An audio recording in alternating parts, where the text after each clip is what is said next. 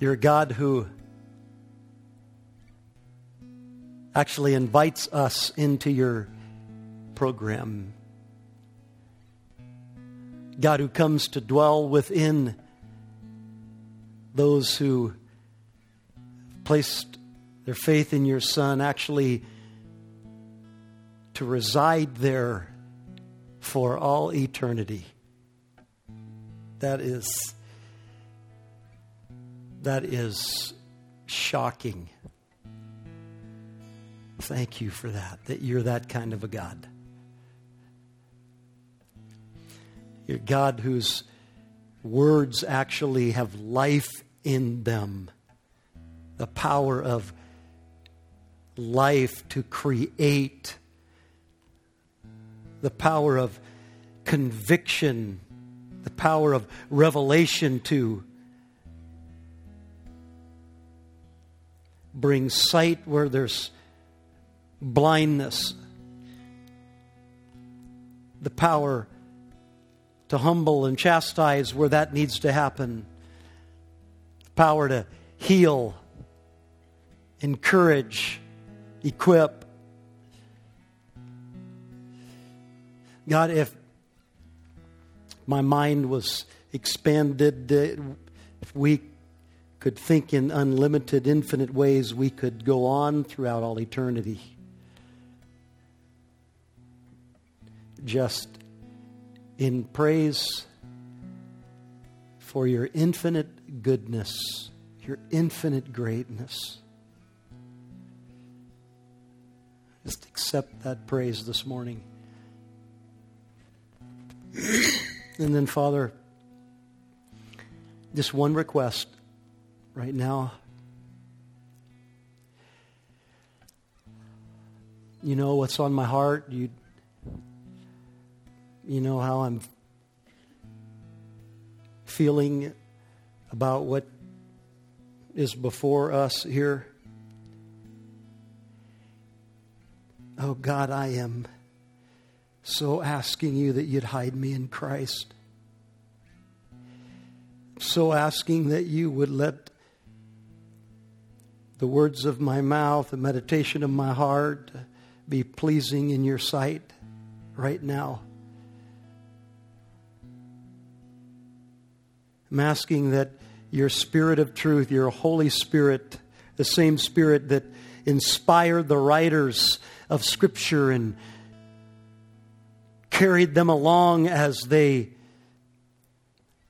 penned the sacred text, that you would carry me along in proclaiming that sacred text, that truth once delivered to the saints.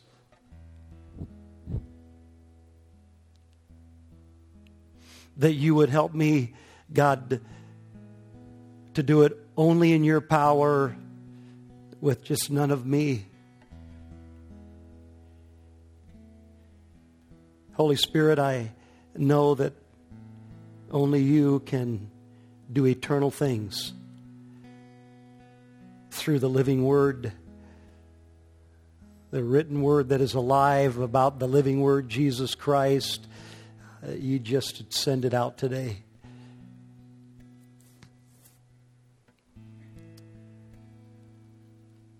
Trusting you, God, to do that. Thanking you for it. In the name of Christ, I pray. Amen. You may be seated.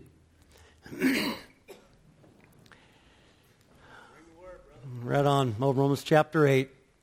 Romans chapter 8. We're going to pick up our study through Paul's letter to the church at Rome. We're going to read verses 12 and 13 today and try to get through, at least started with those. But let me just start by asking a few questions that I just, I don't want any external response, but I just want you to answer this with sincerity, and honesty in your heart. First question. If you're a believer in here this morning, if you're a justified, redeemed follower of the Lord Jesus Christ, do you have any struggle with sin? Just privately in your own heart, do you ever have a struggle with sin? Second question Do you believe that the purpose for which you are created physically and have physical life and the purpose for which you were recreated through your faith in Christ into a new life and eternal life, do you believe that the one great purpose of your existence is to bring glory to God?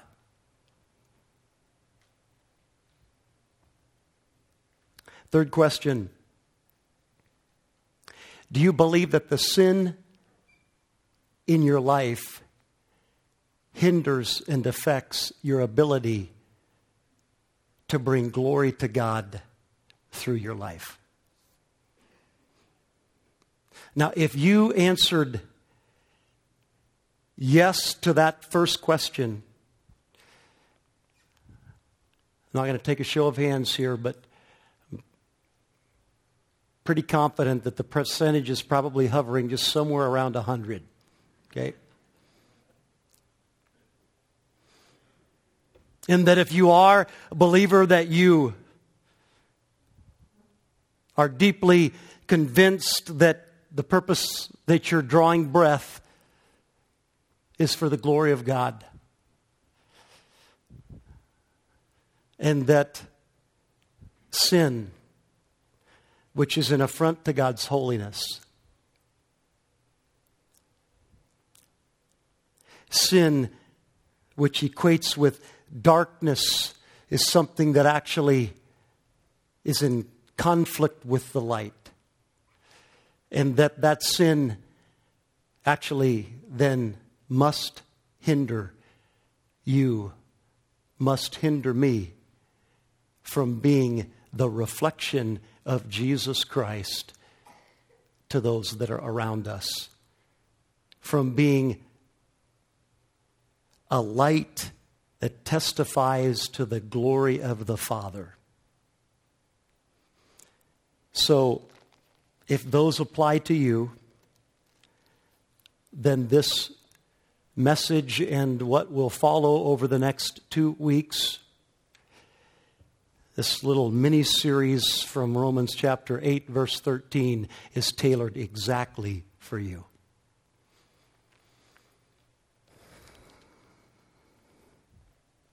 I am standing here this morning.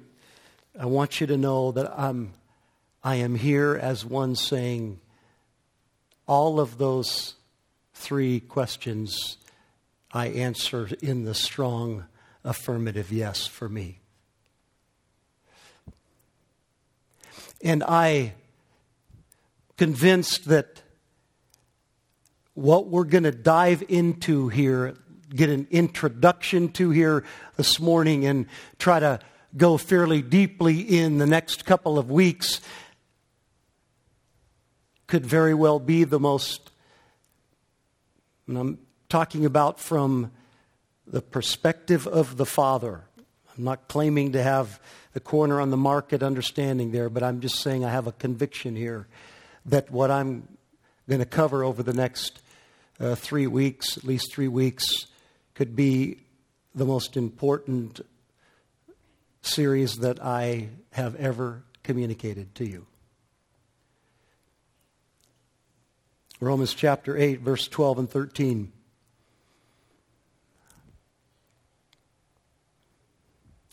Paul writes, So then, brothers, we are debtors, not to the flesh, to live according to the flesh.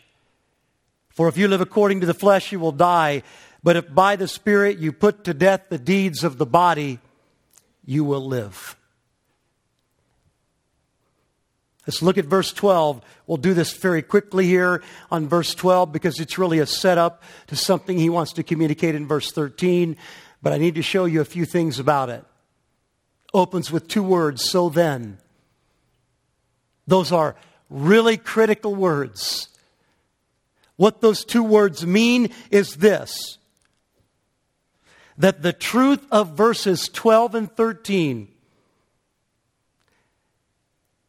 are emptied of their meaning and stripped of their power unless they are considered and interpreted in light of what has just previously been said. So that.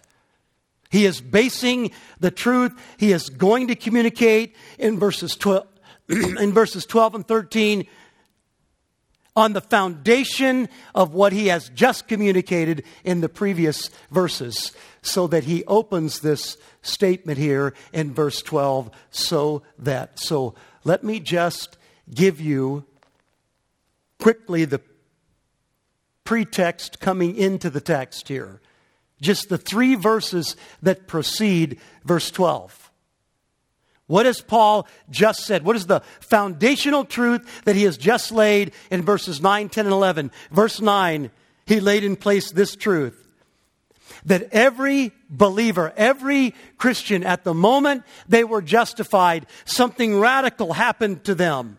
A radical change happened to them. Here's the change they no longer are existing in the flesh. They were in the flesh before they were saved, before they were justified. They lived in the realm of the flesh, under the dominion of the flesh, in slavery and in bondage to the flesh, hopeless, at enmity with God because of the flesh, but at the moment of justification, they are no longer in the flesh. They have been taken out of that realm.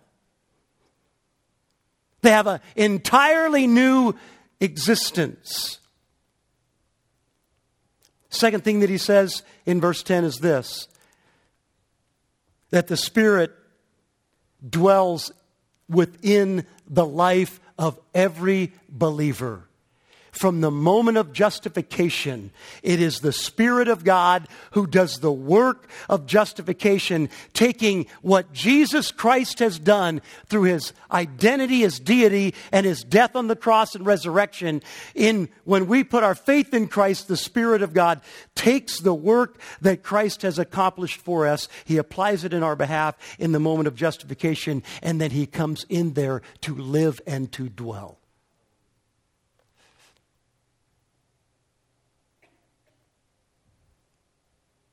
Verse 11. Here's the third truth that prefaces the truth of verse 12 and 13.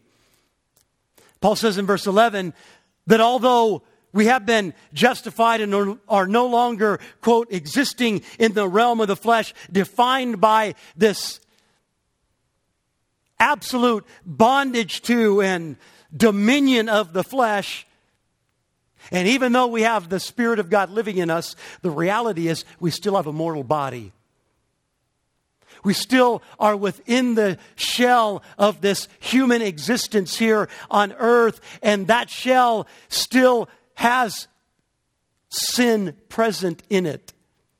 But what's going to happen one day, verse 11, is this that one day the work of redemption that began in us at the moment of justification is going to carry on, and one day this body, this corruptible, mortal body is going to be transformed by the Spirit of God when Jesus returns, and the corruptible is going to put on incorruption, and the mortal is going to put on immortality, and we're going to be given a brand new spiritual body fit for our eternal home in heaven. That's going to be our reality, and that's when redemption is going to be fully completed in us. When that third aspect, we have already been saved, spirit and soul. But one day that completion is going to take place when Christ returns. And also this body is going to be redeemed that currently, right now, is still a mortal body in the flesh.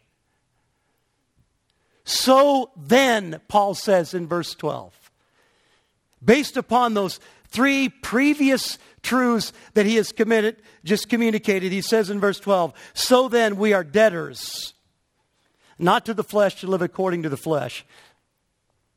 Now, let me give you just kind of a maybe a little um, unprofessional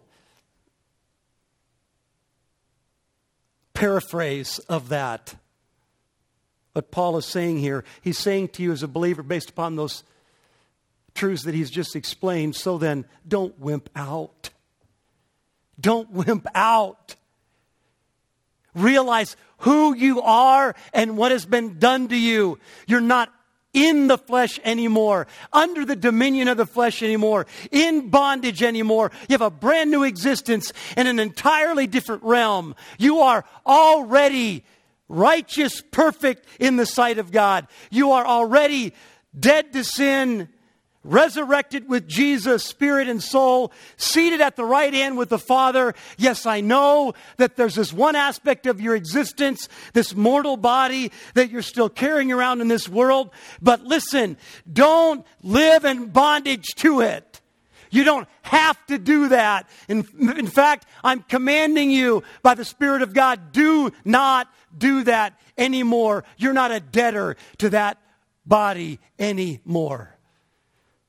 You don't have to live under that dominion anymore. And you know, that is, I've said this to you many times since we've been in Romans chapter 5, 6, and 7, and half of 8 for over a year and a half. We've been communicating this truth. Paul always frames the subject of sanctification this way. That's what he's talking about here is sanctification, talking about your growth in the Christian life, you living in a way that honors and glorifies Jesus, you becoming more like him. He always couches that pursuit of holiness, that walk of sanctification like this. First, understand who you are.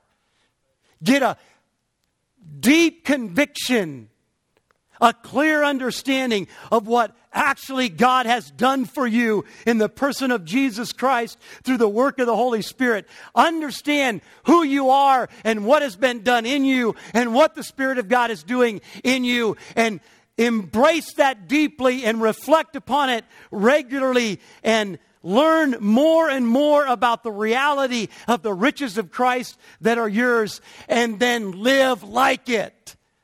You've got to know the truth in order to live the truth. Let me say it the way that Jesus perfectly said it. You will know the truth and the truth will set you free. Set you free to do what? Live as you want to live? No, it's going to set you free to live it out.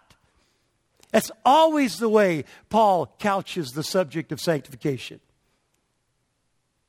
That's why he says in verse, I think it's chapter 6, verse 11, consider yourself or reckon yourself to be this. He does that over and over again. Come to the understanding and deeply embrace it and continually review it and talk to yourself about it and ask for more understanding of it, of the truth of who you are in Christ because that's going to be the key. That's going to be the key that unlocks the door, the, the threshold over which you will walk into a pursuit of holiness. Verse 13 For if you live according to the flesh, you will die. But if by the Spirit you put to death the deeds of the body, you will live. I am guessing that there are some wheels turning right now in some of your minds based upon a quick cursory reading of that verse. Wheels turning like, wait a minute. Man, Brad, you've been talking to us over and over and over and over again that if we are believers, we are secure that if we have put our faith in Christ, it's all upon His work and His merit and His sufficiency.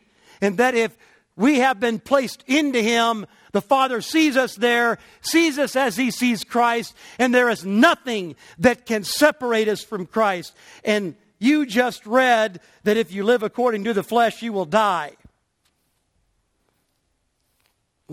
What in the world? Doesn't that just contradict everything that we've been studying and you've been sharing over and over again? I'm going to try to answer that. along with three other questions. Let me just give you the four questions. These four questions are going to serve as the outline that we're going to use for the next three weeks. And we're going to answer three of them this morning, and then we're going to spend two weeks on the last question, at least two weeks. Here's the first question related to what I was just saying Is Paul threatening the follower of Christ here with hell? In verse 13, when Paul says, If you live according to the flesh, you will die, is Paul threatening the follower of Christ here with hell? Second question What specific activity does Paul tell the Christian to engage in? Right here in this verse, what does Paul say that the Christian specifically is to engage in? Thirdly, what is the Christian to kill? To put to death? And then, fourth, how is the Christian to kill it? That's going to be our outline. Here's the first question Is Paul threatening the follower of Christ with hell? I mean, if you just look at the statement, it looks like he's saying two things here on the surface. First, if you live according to the flesh, you will die. That seems like a strong warning. And second, if by the Spirit you put to death the deeds of the body, you will live. It sounds like a method by which you, through work, save yourself. I mean, does it seem like that on the surface? Do you understand what I'm saying there? If by the Spirit you put to death the deeds of the body, you will live. So we got to we got to spend some time right here, camp here long enough until this is really clear. Because if he is threatening the follower of Christ with hell, then I've misinterpreted everything that's been said in the first seven and a half chapters of Romans. First of all, let me just give you, let's kind of gather a few facts from the verbiage here. I want to, I want to be, I don't want to skirt anything. I don't want to try to ignore anything here. I want to show you exactly what I believe this is saying. First of all, who is he writing to? He says you here twice. Who is the you that he's referring to in this verse? He's writing to the church at Rome. He's writing to a group of people who at least profess faith in Christ, a group of people who at least are giving some kind of an evidence to their profession by being a part of a church in a pretty difficult time. A time where Nero was on a rampage against believers. So he's writing to those who would associate themselves with the believers, the group of believers in the city of Rome. Secondly, what is meant by the phrase, you will die? If you live according to the flesh, you will die. What does that phrase mean? Well, listen, it certainly can't mean physical death because he is saying the warning is that some people will die the if. He can't be talking about physical death because where is mortality hanging around? What percentage rate is mortality kind of hovering around in the human race? Kind of about a hundred, maybe? Yeah. So he can't be talking about physical death. He's talking about spiritual death. He's talking about the second death. He's talking about separation from God. He's talking about that condition where you are estranged for all eternity from the presence of the holy God of life. And he says, if you live according to the flesh, you will die in this address that he gives to the church at Rome. So, how in the world are we to understand that? Is that calling into question the security of the believer? Let me try to explain, dig a little deeper into here and explain what this means, what I believe is the proper interpretation here. What Paul is doing here in verse 13 is he's doing what he has continually been doing. Just remember how critical context is to the interpretation of a text. Paul has throughout, really since Romans chapter 5, when he started talking about the comparison between those who are in Adam and those who are in Christ. He started talking about this comparison between an unbeliever and a believer. And time and time again, he uses language in which he describes an unbeliever one way and then he gives contrasting language and says, This is what's true of the believer descriptive language. Here's what's true of the one, here's what's true of the other. And he's been doing that down through Romans chapter 8. Let me just show you three different places, four different places. Verse 5. Those who live according to the flesh set their minds on the things of the flesh, but those who live according to the Spirit set their minds on the things of the Spirit. He's talking about a, dis- a contrast between an unbeliever and a believer, not a spiritually immature believer and a spiritually mature believer. We spent an entire Sunday unpacking that truth.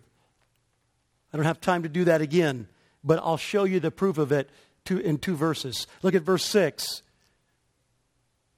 To set the mind on the flesh is death, but to set the mind on the spirit is life and peace. Again, contrast between a non Christian and a Christian, not an immature Christian and a mature Christian. The proof of the, that in both of those verses 5 and 6 is in verse 7.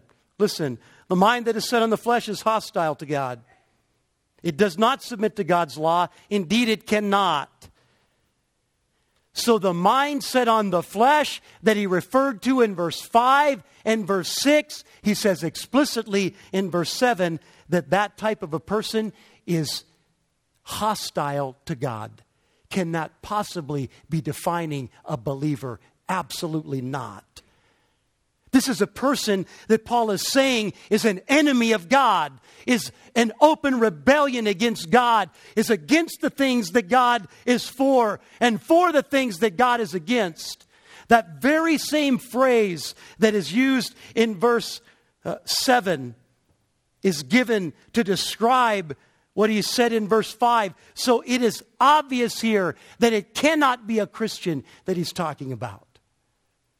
In fact, he says it is impossible for the person in the flesh to submit to the law of God. Let me ask you is it impossible for the believer who has been given a brand new heart, a heart that desires to do the things of God, and not only that, but has been given all the graces that come with justification and the actual indwelling of the Spirit of God? Is it impossible for that person to in any way submit to the law of God? Of course it's not. You don't do it perfectly, but we do it because it's our longing, it's our bent now as a believer. So Paul is making a contrast between an unbeliever and a believer. Verse 9 You, however, are not in the flesh, but in the Spirit. If in fact the Spirit of God dwells in you, anyone who does not have the Spirit of Christ does not belong to him. Paul directly, explicitly says right here that everyone with the Spirit of Christ belongs to Christ. Anyone that doesn't have the Spirit of Christ, what? Does not belong. Two different people here. One that is an unbeliever, lost at enmity with God, in open hostility to God, without the Spirit, in the flesh, under the dominion and rule and reign of sin, and one that is in Christ, in the Spirit, having the grace of God, being now at peace with God, desire to live for God, two radically different people. This description goes on and on, contrasting these two. And he comes to verse 13, and he's doing the same thing in verse 13. He's continuing the description between an unbeliever and a believer. And he says here in verse 13, he makes a truth statement about the unbeliever. Listen, first half of the verse. A life being lived according to the flesh. Same verbiage as verse 5. Exact same phrase as verse 5, talking about the unbeliever. Then in verse 13b, the second half of the verse, he gives the contrasting statement a picture of the believer. And he says, If by the Spirit you put to death the misdeeds of the body, you will live. So, what he's doing here is he's giving us a description between an unbeliever and a believer. He is not saying that if you're a believer and you fall into sin, you are in jeopardy of hell. He's continuing the contrast. He's defining and describing what an unbeliever's life is like, and he is defining and describing what a believer's life is like.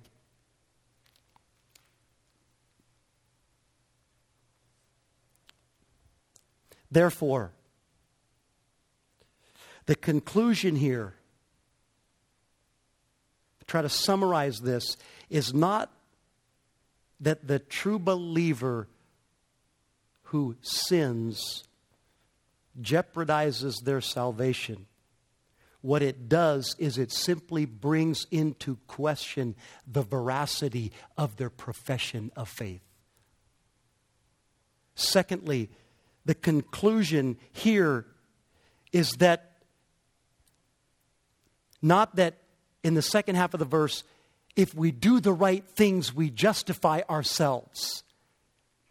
Put to death the deeds of the body, you will live. It's not like we are working toward justifying ourselves by putting to death the deeds of the body. That's not what he's talking about. He is simply saying this that when you put to death the deeds of the body, by the Spirit of God, you are giving evidence of the fact that you are justified. You are showing the fruit of a justified life. You are not working for the merits to make yourself justified. Radically different. Radically different perspective. Listen, if we interpreted verse 13 to mean that if you sin, you're in jeopardy of hell as a believer, and that if you do a bunch of right things, that you justify yourself. Do you know what we would need to do? We would need to take the first seven and a half chapters of Romans and throw them out. Because he spent the first, for example, the first five chapters to prove one truth the truth that it says the only way any person can be justified, the only way a man or a woman can be justified is if they come to Jesus Christ as a sinner and they trust in the full sufficiency of who Jesus is and what Jesus has done. And by faith alone in Christ alone, then they are justified because by themselves, no one is righteous. No, not one. He spent five chapters, five chapters to drive that truth home again and again and again. So we come to chapter 8, verse 13, and say, well, now he's talking about earning your justification, your salvation, then you just need to tear the pages of Romans 1 through Romans 8, 12 out. It cannot be interpreted that way based upon its context. So here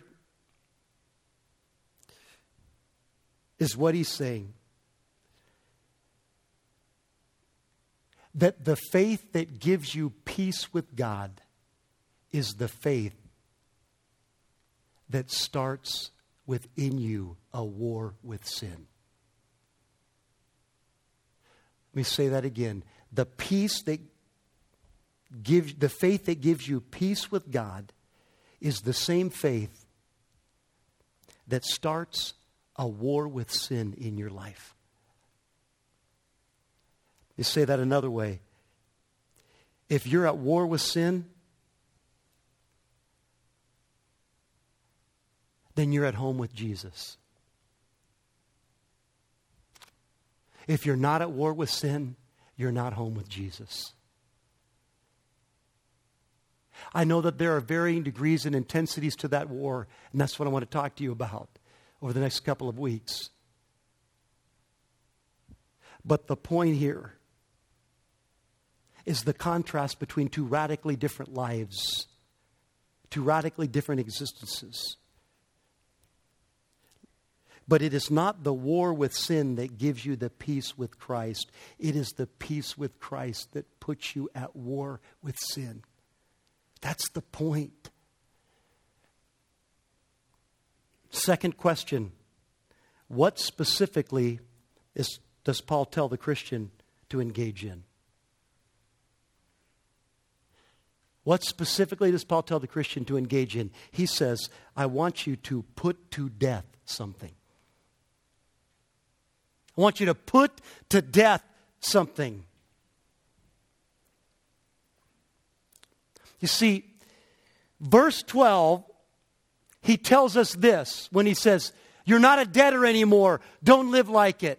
In verse 12, he is saying, the principle of sin in your mortal body, don't let it push you around anymore. That's the negative side of the principle.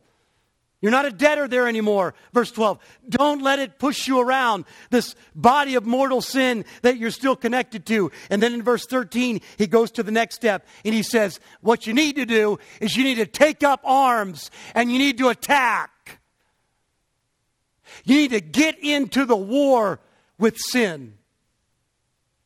You need to be on the offense. You need to get militant about the battle. You need to engage in a violent activity. You see, he's calling us here to kill. I mean, do you see that? He is calling, put to death.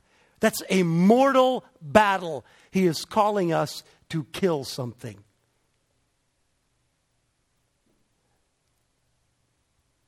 So he is calling us to a real battle, a battle to the death. Secondly, it is a continual battle. The word used in the Greek, the verb used here for put to death, is a verb that is given in the present tense, meaning it is an ongoing battle. It is a day by day battle. It's not that you enter into the skirmish every week or two or every month or two to take up arms. No, he is saying it is a daily battle that you get up to and engage in every single day. It is ongoing, it is continual. It is to be a relentless fight in the life of a believer, this battle that they are to have to the death with something. Continual. So, Paul is saying here to the Christians of his day, and he's saying to the Christians of every day, in every location, and in every generation, he is saying, take up arms, get militant, get intentional, realize that you are engaged day by day in a real battle.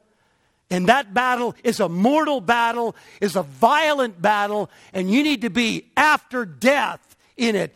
You need to be satisfied with nothing but death.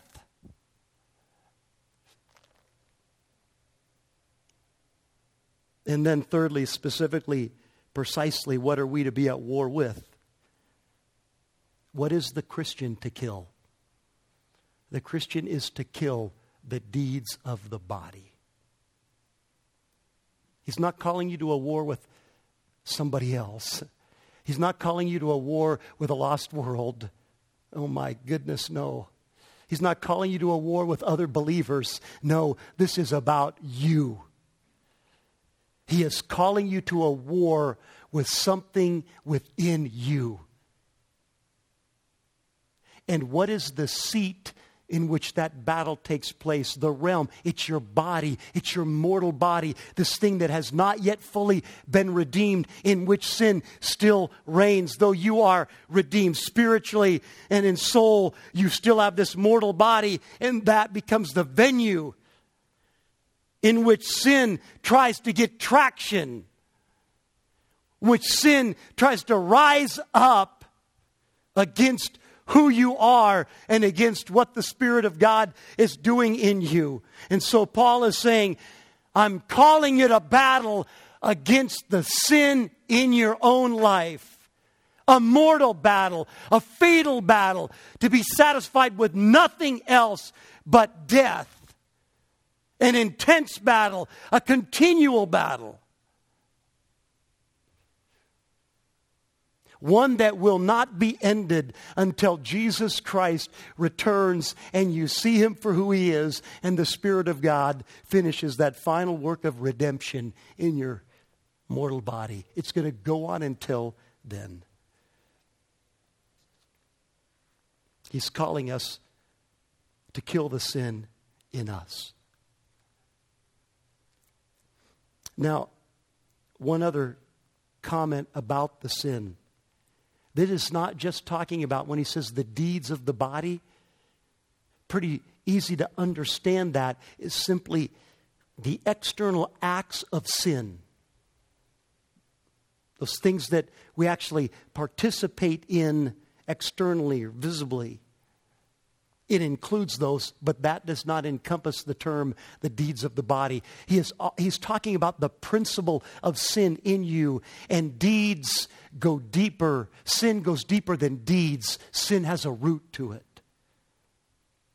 So he's also talking about the motives and the desires of the heart. He's talking about the functions of the mind as well as the external deeds of the body, all three of them.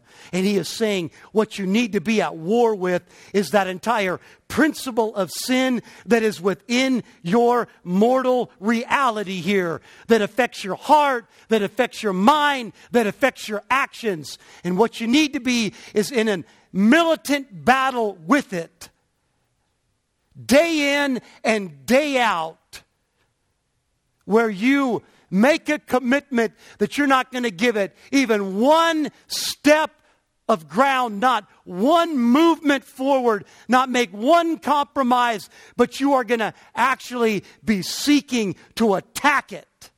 Not passive, kind of trying to push it back. That's not what he's asking. He's not talking about repression here.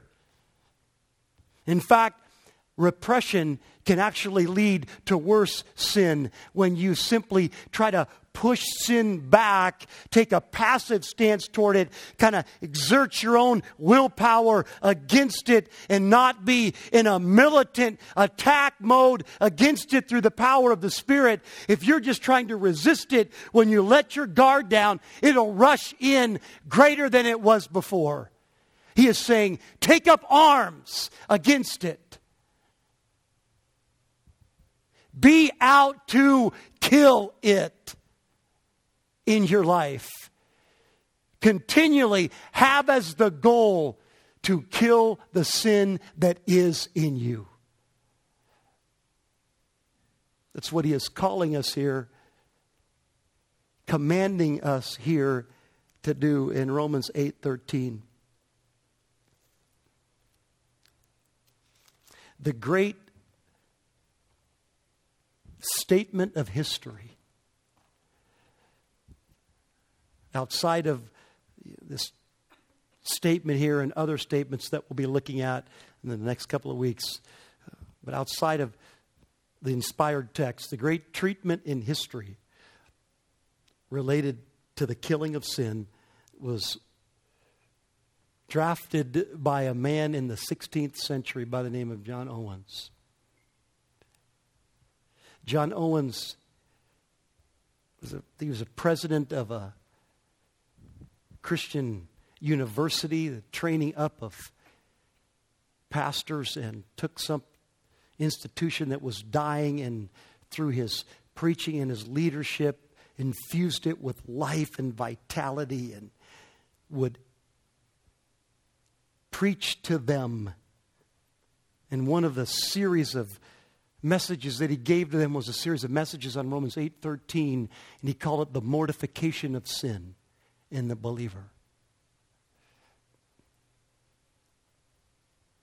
One verse, one half of a verse, 80 some page long, eight and a half by 11 single space typed treatment of a half of a verse. I've spent the last week and a half poring through that. And also the page after page by Martyn Lloyd-Jones and his treatment on the mortification of sin or the killing of sin, and Charles Hodge's treatment on that, and current day John Piper's treatment on the mortification or the killing of sin, and James Montgomery Boice and on and on. Feeling deeply convinced longing deeply that I would understand this subject for Brad, first of all, because Brad needs to kill sin in Brad. Brad really needs to be killing sin in Brad. And so that I could stand before you the next few weeks and I could give you some real practical help and motivational challenge that you would join with me in the journey here over the next two weeks and say, I am going to take the challenge here. I'm going to hear the call of God and His Word, and I am going to seek to apply the truth here and learn in a greater way than I am doing right now to be killing sin in my own life. And I'm passionate about this, ladies and gentlemen, because I believe this is quite possibly, as I think I said the beginning of this message, from the perspective of God, maybe the greatest need in the church of this country in this generation.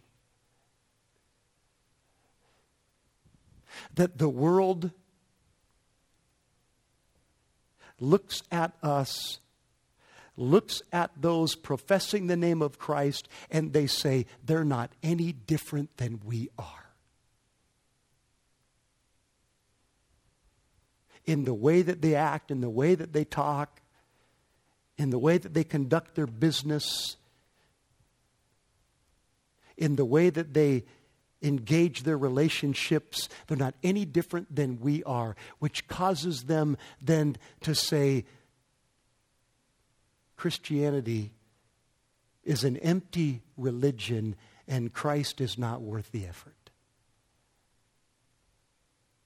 You see, the main issue with our sin is not how it hurts us.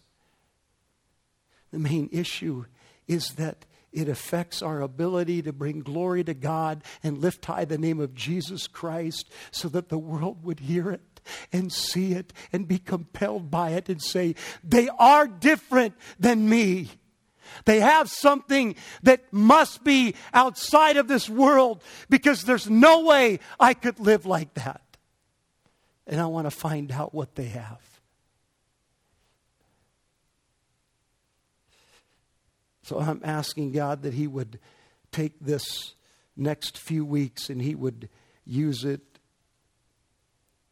in ways that He's never used a series that I've preached before to help us deal at a deep heart level with what He wants us to deal with in relating to us killing sin in us through the power of the Spirit.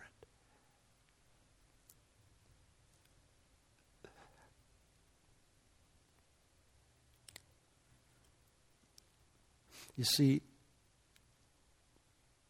sin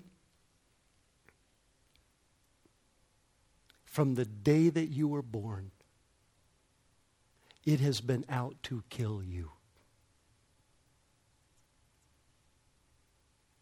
And from the moment that you are reborn, you should be out to kill it. That's the call of Romans chapter 8, verse 13.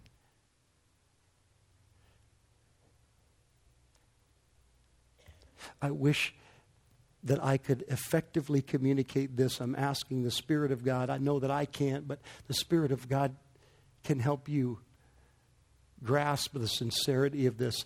I am not condemning anyone here. I know this is a hard subject. I know that this is not the fun stuff to hear. But I'm not saying it condemning at all. I'm not judging anyone. I'm speaking to Brad first and foremost. And then I'm also speaking to you because I want to help you. I want to have help from the Word of God myself. And then where I have found the bread, I want to pass that on to you and help you so that you can be killing sin in your life as a believer. Let me say this. If you are not a follower of Christ, if you're not a Christian here this morning, I am glad that you're here. But listen, I am not asking you to be killing sin. You can't. And for you to attempt to do so in human effort and human power is going to do one of two things. It is either going to turn you into a legalist, fill your heart up with pride, and drive you further from God than you already are. Or secondly, it's going to put you in a pit of despair because of your inability, a place of despondency. You see, the only way a person can engage in the exercise of killing sin in them is if they have already died with Christ. You see, in you dying with Christ, what has happened is that your sin has already been killed in reality. And the only sin that you can kill is the sin that has already been killed by Christ. So this is not for the unbeliever to say, I'm going to follow this and I'm going to justify myself. Uh, no, it's for you, it's to show you your desperate need and cause you to throw aside any self attempts and in humility throw yourself before the person of Jesus Christ, who is the Son of God, who died for your sins and rose again to victory, and is now freely by His grace and all of His sufficiency, and none of yours offering to forgive you if you'll just put your faith in Him. That's what I want you to get out of this is that you need a Savior, and His name is Jesus, and He's ready right now to save you.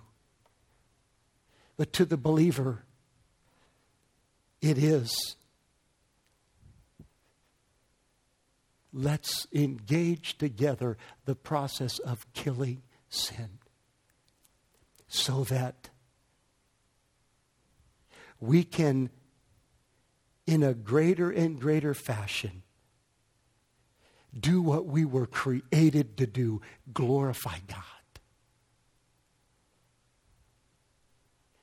And by glorifying Him with a holy lifestyle, cause others around our lives who do not know Him to see the conduct of our lives. And praise God and come to a realization of Christ because they see Christ in us, his character, his motives, his desires. They hear his speech through us, they feel his love through us as we engage them.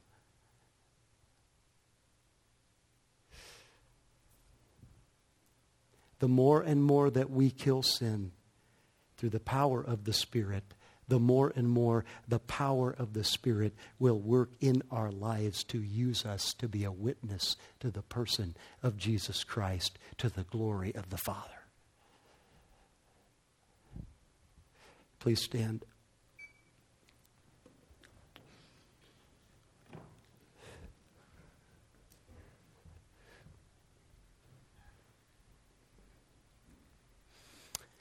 Father,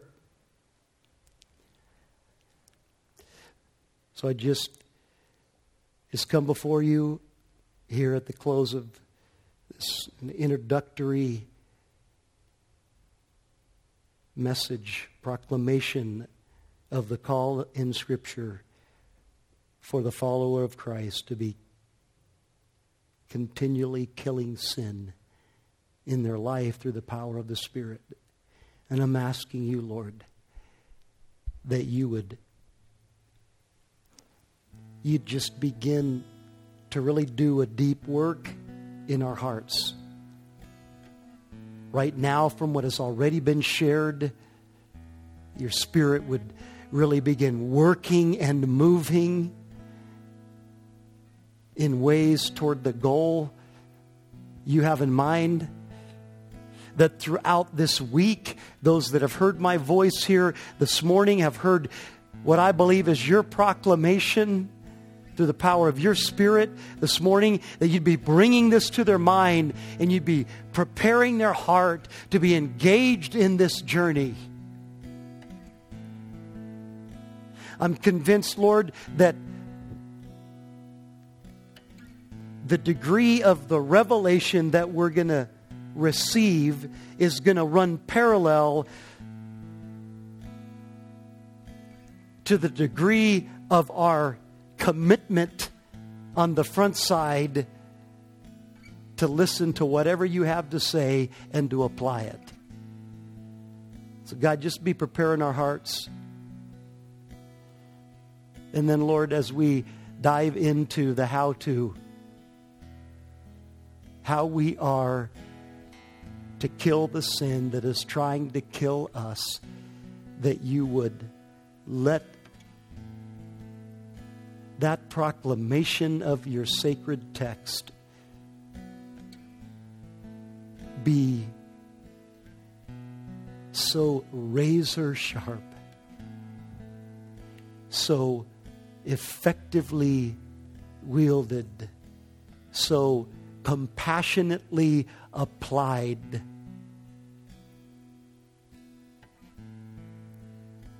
That we would see an incredible move toward greater and greater holiness in our own lives. In humility, no arrogance, no pride, but a greater and greater process of sanctification being done by your Spirit in us as we apply ourselves. It's so clear you're giving us something to do here. You're telling us to put to death. That is action on our part. And at the same time, it tells us we can't do it. We have to do it by the Spirit. So it's our initiative, our action, our engagement in absolute and total dependence with the work of the Spirit. So, Lord, help us to do that, God. In Christ's name I pray. Amen.